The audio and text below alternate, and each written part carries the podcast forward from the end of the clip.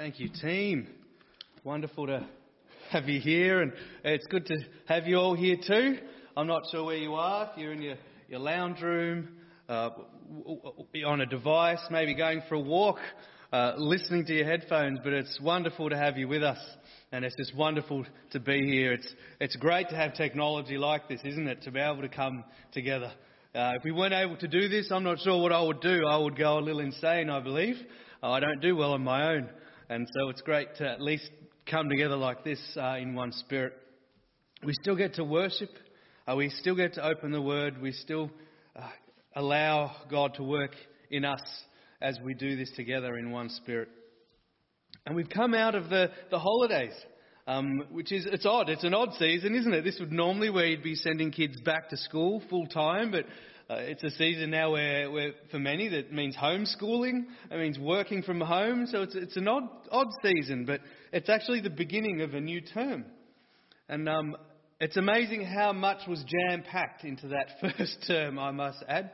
What a beginning to the year. And as we continue, we're, we're going to look at a, a new series, and it focuses on the book of James. And again, this was a, a book we've been praying about and thinking about looking at um, even before all of this situation came about. And as you'll see from this very first theme and this, the very first verses in chapter 1, again, it just affirms in me how God is in control, how God knows what He's doing, and that, that He leads us.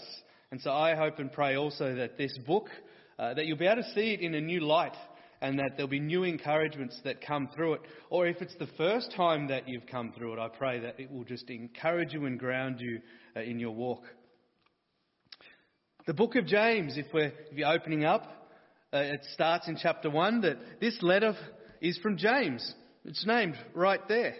Now, mostly believed to be James, the brother of Jesus, as read in Mark chapter 6, verse 3. And so here we have James, the brother of Jesus, writing this, this letter, or what, as we would call it, a book, to Christian people to encourage them in their faith.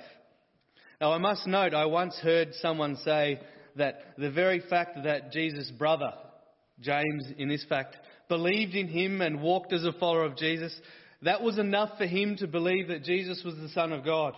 Because think about it. I know for myself, if my brother was to turn around and to say, hey, I'm the Son of God, I would hear that differently than most other people. And so the very fact that his own family and his own brother here are completely sold out followers of Jesus Christ speaks volumes.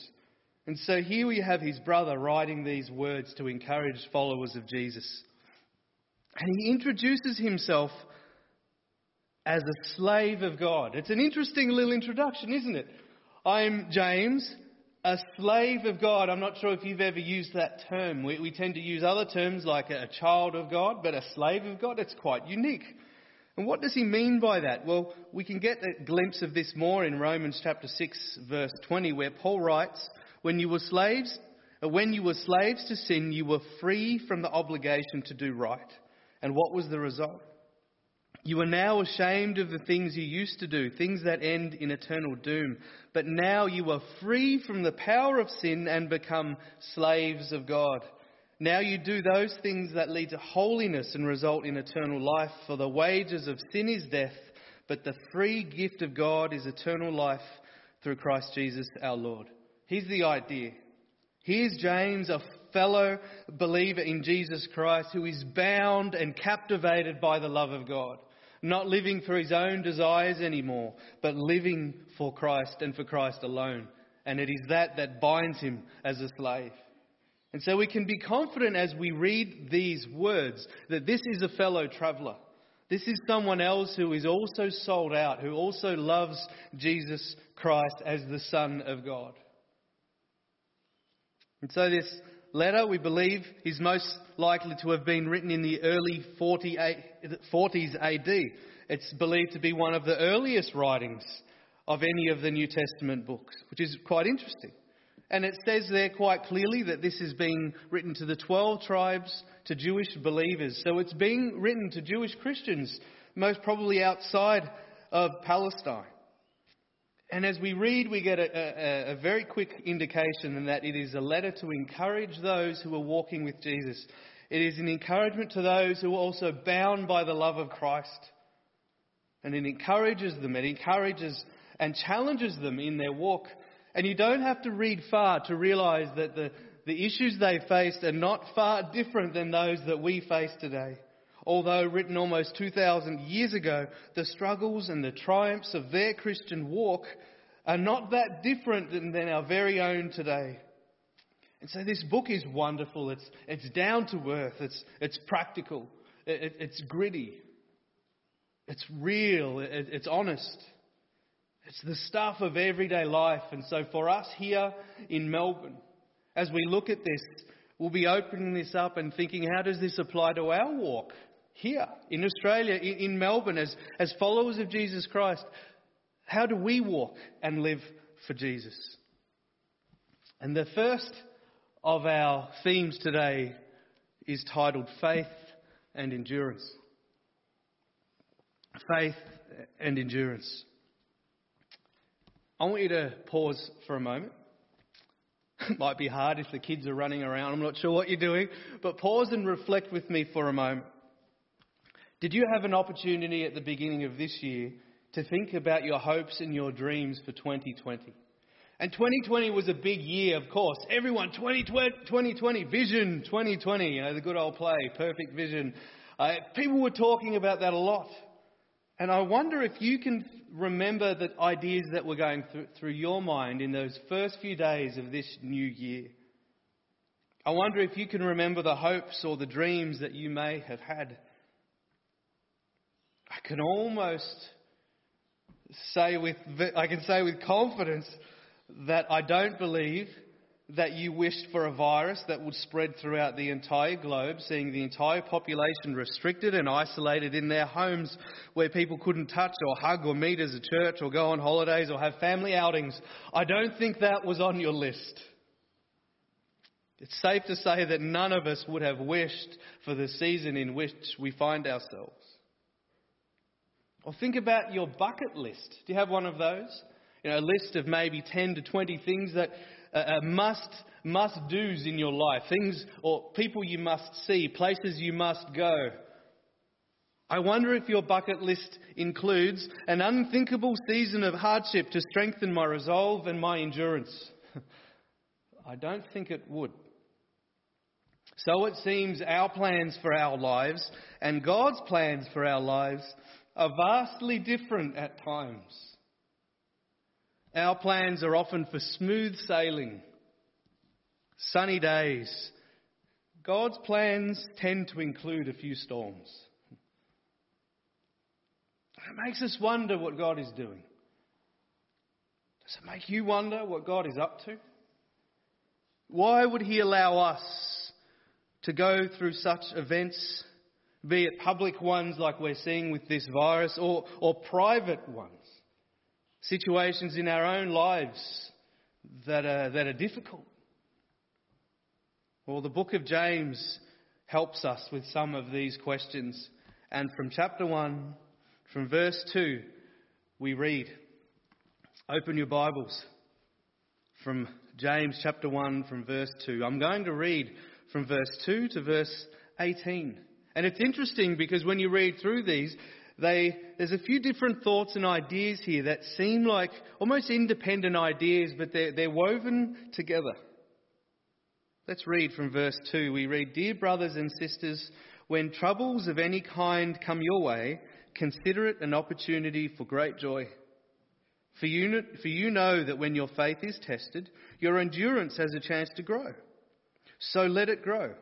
For when your endurance is fully developed, you will be perfect and complete, needing nothing. If you need wisdom, ask our generous God, and He will give it to you.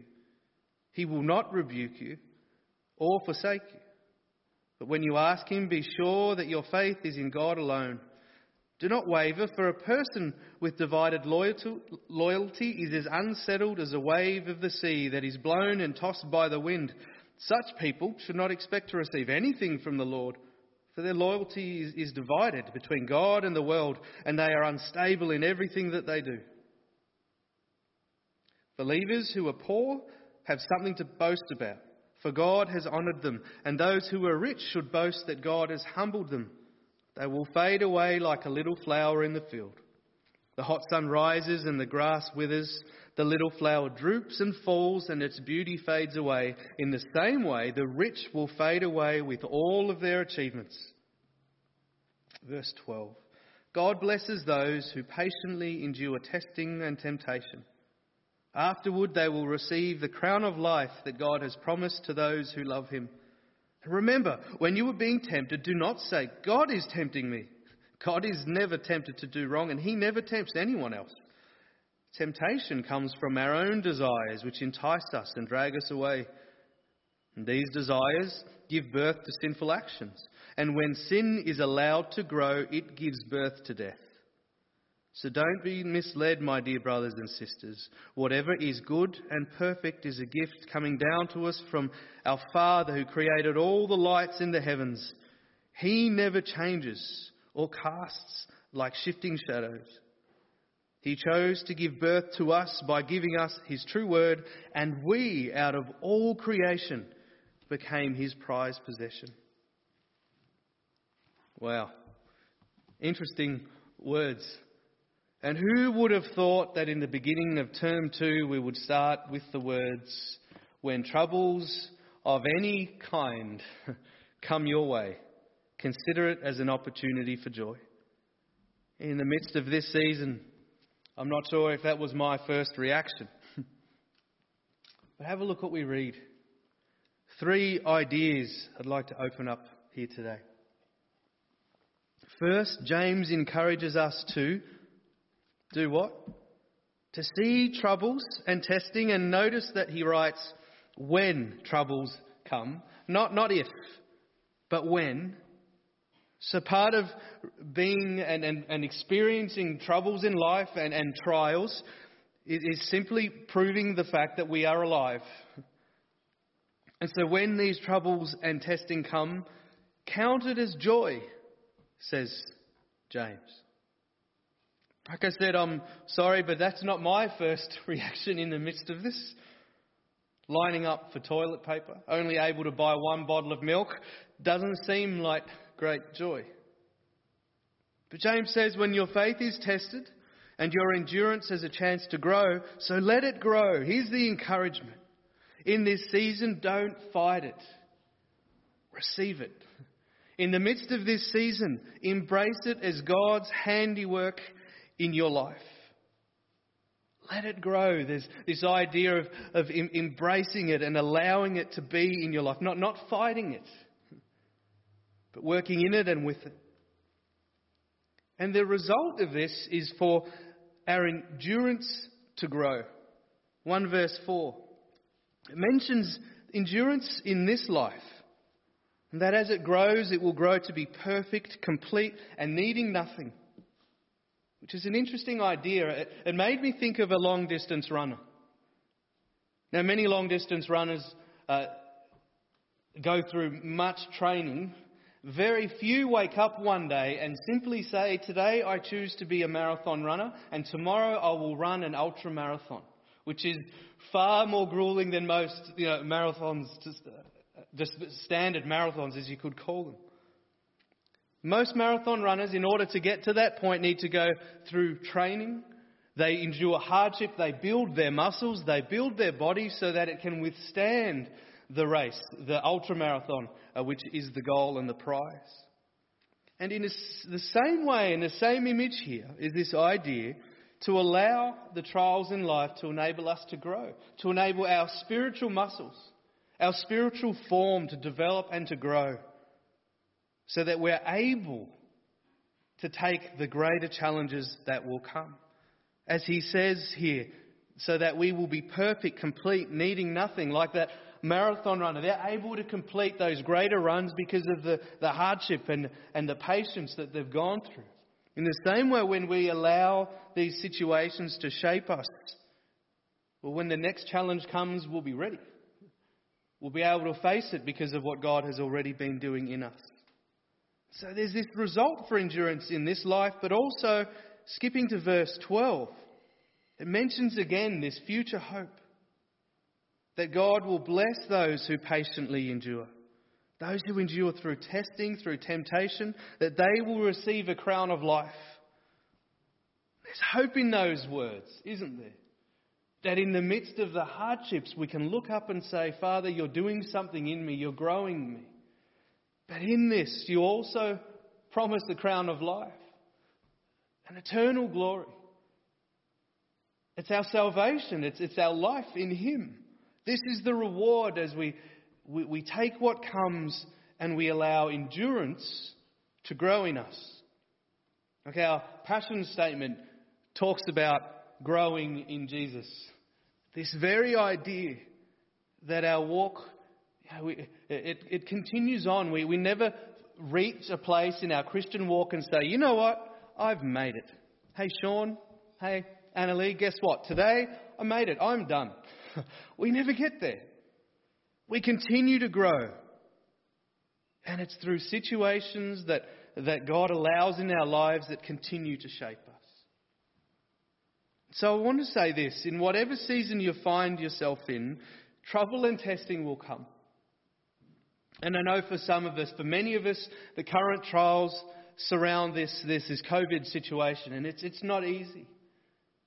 But I'm aware of other people who, who are going through other hardships, and COVID almost pales in comparison. So, whatever season you find yourself, as challenging as it may seem, embrace this as an opportunity to see God at work in you. We learn a simple truth that God is more interested in shaping our character than supplying our comforts. Continues to grow us to be more and more like Himself, and so the encouragement is receive it. Receive it. And a good question to ask in the midst of this and to ask yourself is God, what are you doing in me through this? What are you shaping? What are you growing in me? And in the two to fours, some of our two to fours and small groups that are meeting, um, I, I put together a small little video clip to give a few tips on how to go about that. And there were three questions that I encouraged to ask to, to guide that time. And the second of those questions is simply this What is God doing in you? What is He challenging? What is He encouraging? It, it's focused on this idea of what is God actually doing in your life in this time in this season. Be it a challenging season or an encouraging one. What is God doing? And so I ask you, what is God doing in you today in the midst of this time? In the season that we find ourselves and in this season you find yourself. So here's the encouragement to endure, and it's the overarching theme of these of these verses. And it almost seems like it takes a detour, but it's interesting. It, there's a thread that weaves through it all. You see, James encourages us to endure, but he also encourages us to walk with wisdom. There's an invitation in verse 5. If you need wisdom, ask our generous God and he will give it to you. Underline will. Or if you've got a highlighter, highlight that. That's a, an invitation and a promise. In the invitation is this idea of asking and expecting. Ask God without doubt, but with expectant faith. He says, Don't be like the waves of the sea that are forever moving, but be sure that you have faith that God will answer your prayer. And the promise is there. You will receive wisdom. If you ask for it, you will receive it. And then what seems like a diversion from verse 9 are actually some words of wisdom for us. Because it seems God's wisdom is different than our own. It seems his idea of what is good for us is not the same as of what we would think of as we've gone through. Counted joy in trial. That's wisdom that comes from God. And there's this interesting part here where there are some encouragements given to those who are poor and to those who ha- have wealth. You see, we often see poverty as trial. Put your hand up, anyone here who says, I, I want to grow up and be poor. you don't go through school and have that on your wish list. No, we don't see poverty as, as something to aspire to. And look at this, it's flipped on its head. It's the believers who are poor have something to boast about, for God has honoured them. God has honoured the poor. And for those who have wealth, what do we see? It's seen as something that is something to humble us, to humble persons. For wealth will be gone like a flower of the field. All the work, all the striving, all the success will be done and gone just like that. See, in the midst of this, we have James sharing some words of God's wisdom to us. In God's interesting and almost upside down wisdom. And in our trial in this season, I wonder what your first question has been. You know, for me in trial, I find myself asking this my first question is often, why God? Why would you allow this to happen? I've been good. I've done all the right things. And then very quickly followed by the request, so God, please make it go away. Have you found yourself praying that? Why? Make it go away. However, the question in verse 5 that we're encouraged to ask the request, the invitation is not to ask God to remove the trial, but to ask for wisdom to enable us through it. We're encouraged to ask God for wisdom in the midst of these situations. This is God's upside down, back to front wisdom, where we count it joy to go through trial, where the poor are honoured and the rich are humbled. It reminds me of Isaiah 55, verse 8 For my thoughts are not your thoughts, Neither are your ways my ways, declares the Lord. As the heavens are higher than the earth, so are my ways higher than your ways, and my thoughts than yours.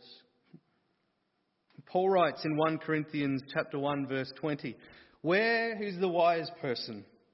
Where is the teacher of the law? Where is the philosopher of this age? Has not God made foolish the wisdom of the world? For since in the wisdom of God the world through its wisdom did not know him, God was pleased through the foolishness of what was preached to save those who believed. Jews demand signs and Greeks look for wisdom, but we preach Christ crucified.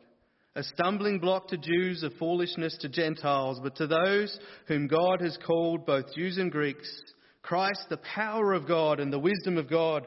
For the foolishness of God is wiser than human wisdom and the weakness of God is stronger than human strength. In Corinthians, the backs, uh, backside, back to front, upside down truth that our God would come to save us by dying on a cross, defeating death by rising again. All of these ideas, if you've heard them before, may sound normal. But at the heart, is this amazing wisdom that comes from God that is often so much greater than what we can fathom and understand.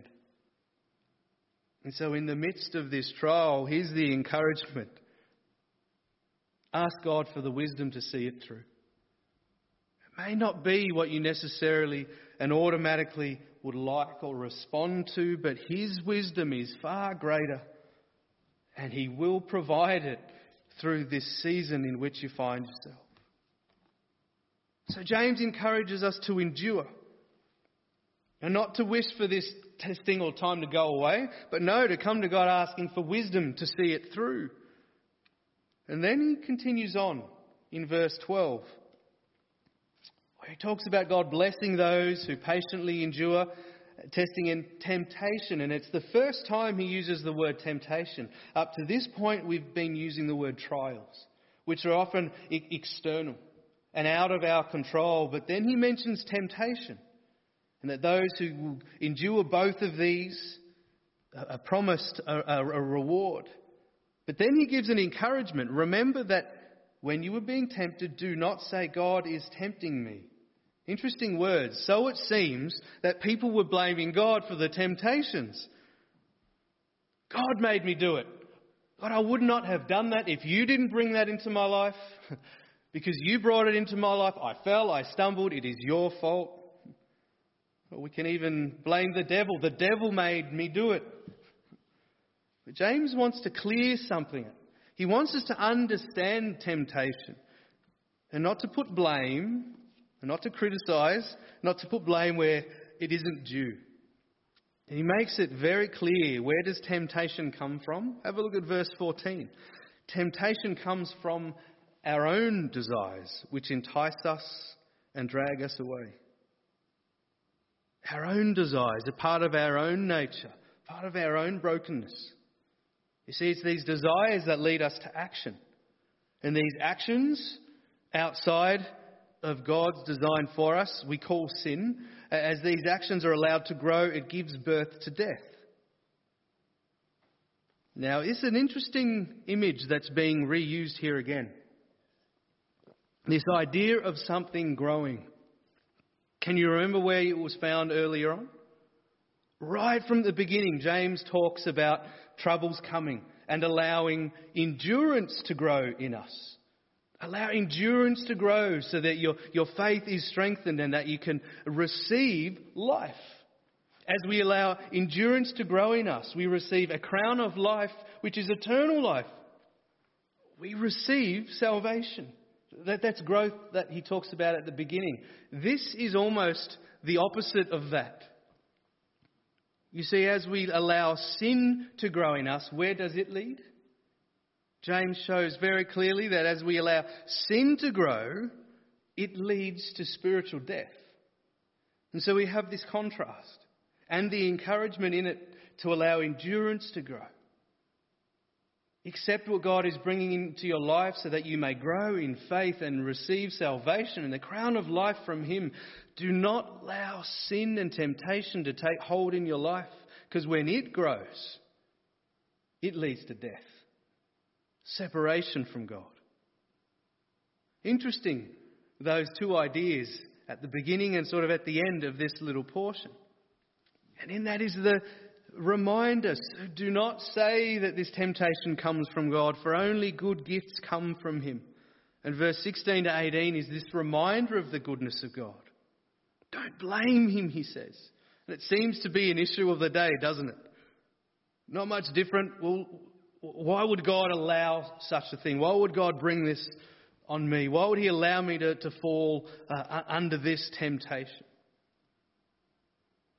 James encourages us to recognize that good gifts come from Him. Wisdom, we've mentioned in verse 5. He blesses us with the crown of life in verse 12. And then in verse 17 and 18, he mentions the lights in the heavens. He mentions our God, the never changing God who gives us birth and who enables us to become his prized possession. All of these good gifts. And so here is the overall thought embrace whatever trial comes as an opportunity to grow. But don't blame God for temptation. That's not from Him. Temptation comes from our own selfish desires. So don't yield to it. Don't let sin grow in you, but let endurance grow.